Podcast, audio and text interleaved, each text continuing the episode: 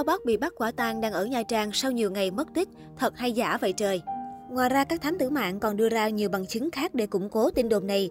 Kho Bắc đang ở đâu chính là một trong những điều bí ẩn nhất cõi mạng hiện tại.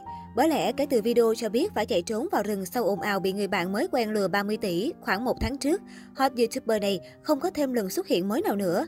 Thay vào đó, những video được đăng tải trên kênh Kho Bắc gần đây đều quay từ trước đó, bây giờ mới đem dựng lại.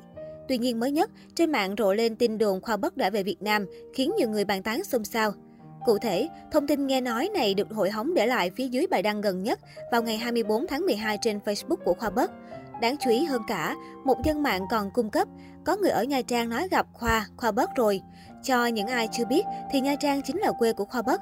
Chưa rõ độ xác thực của tin đồn này ra sao, nhưng netizen, nhất là fan Khoa Bất đang để lại rất nhiều bình luận nhắn gửi đến anh chàng.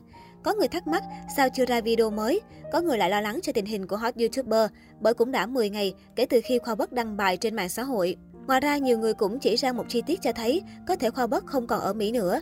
Đó là Khoa không xuất hiện trong video chúc mừng năm mới của Vương Phạm, mà cũng chẳng chia sẻ hay cập nhật tình hình mùa lễ hội Noel và năm mới ở Mỹ. Điều này hoàn toàn trái ngược với phong cách làm video của Khoa Bất. Tuy nhiên, tất cả vẫn chỉ là nghi vấn và đồn đoán từ phía dân mạng mà thôi. Hiện tại, Khoa Bất vẫn chưa có bất cứ thông báo nào về tình hình của mình. Là một trong những YouTuber du lịch đời sống đông đảo fan nhất ở Việt Nam, Khoa Bắc được yêu mến bởi phong cách review chân thực gần gũi cùng các chủ đề đa dạng độc đáo. Trước đây, Khoa Bắc thường xuyên review du lịch sang chảnh cũng như bóc trần các địa điểm nổi tiếng ở nước ngoài. Trong một video đăng tải vào đầu tháng 4, Khoa Bắc bất ngờ tuyên bố chuẩn bị rời khỏi Việt Nam, tạm biệt những người theo dõi mình trên kênh YouTube. Sắp tới đây sẽ là một series mới, một hành trình mới, một cuộc sống mới, hứa hẹn sẽ hấp dẫn hơn chờ đón. À, bạn nào lâu giờ chưa được đi nước ngoài, muốn mình review cuộc sống ở nước ngoài thì cứ comment, mình sẽ đáp ứng. Chỉ cần các bạn thích là mình chiều, tiền bạc không thành vấn đề, cứ mạnh mẽ comment nào. Khoa Bắc chia sẻ. Đến tối ngày 14 tháng 4, channel YouTube Khoa Bắc đăng tải video tạm biệt Việt Nam. Ở phần đầu video với bối cảnh quay tại sân bay Tân Sơn Nhất, Khoa Bắc dành lời tri ân và tạm biệt với cameraman quay phim, người đặc biệt đã đồng hành với anh trong suốt thời gian qua. Dưới phần bình luận, người xem nhận ra Khoa bắt rơm rớm khi gửi lời tạm biệt cameraman, giọng khàn xuống và đeo mắt kính để che mắt. Nhiều lần, người theo dõi lâu năm đã nhận định mối quan hệ của hai người rất đặc biệt, tình cảm khăng khít. Vậy nên hành trình này phải tạm rời xa nhau khiến khán giả cũng tiếc nuối. Được biết, Khoa bất qua Mỹ để du học, anh tiết lộ đã chi 10 tỷ đồng để thực hiện kế hoạch này. Đúng vào dịp nghỉ hè và ảnh hưởng của dịch bệnh Covid-19, trường học tạm nghỉ nên anh có thời gian đi khám phá nhiều địa điểm tại xứ cờ hoa. Nam YouTuber chi 800 triệu đồng để mua xe hơi di chuyển tại Mỹ.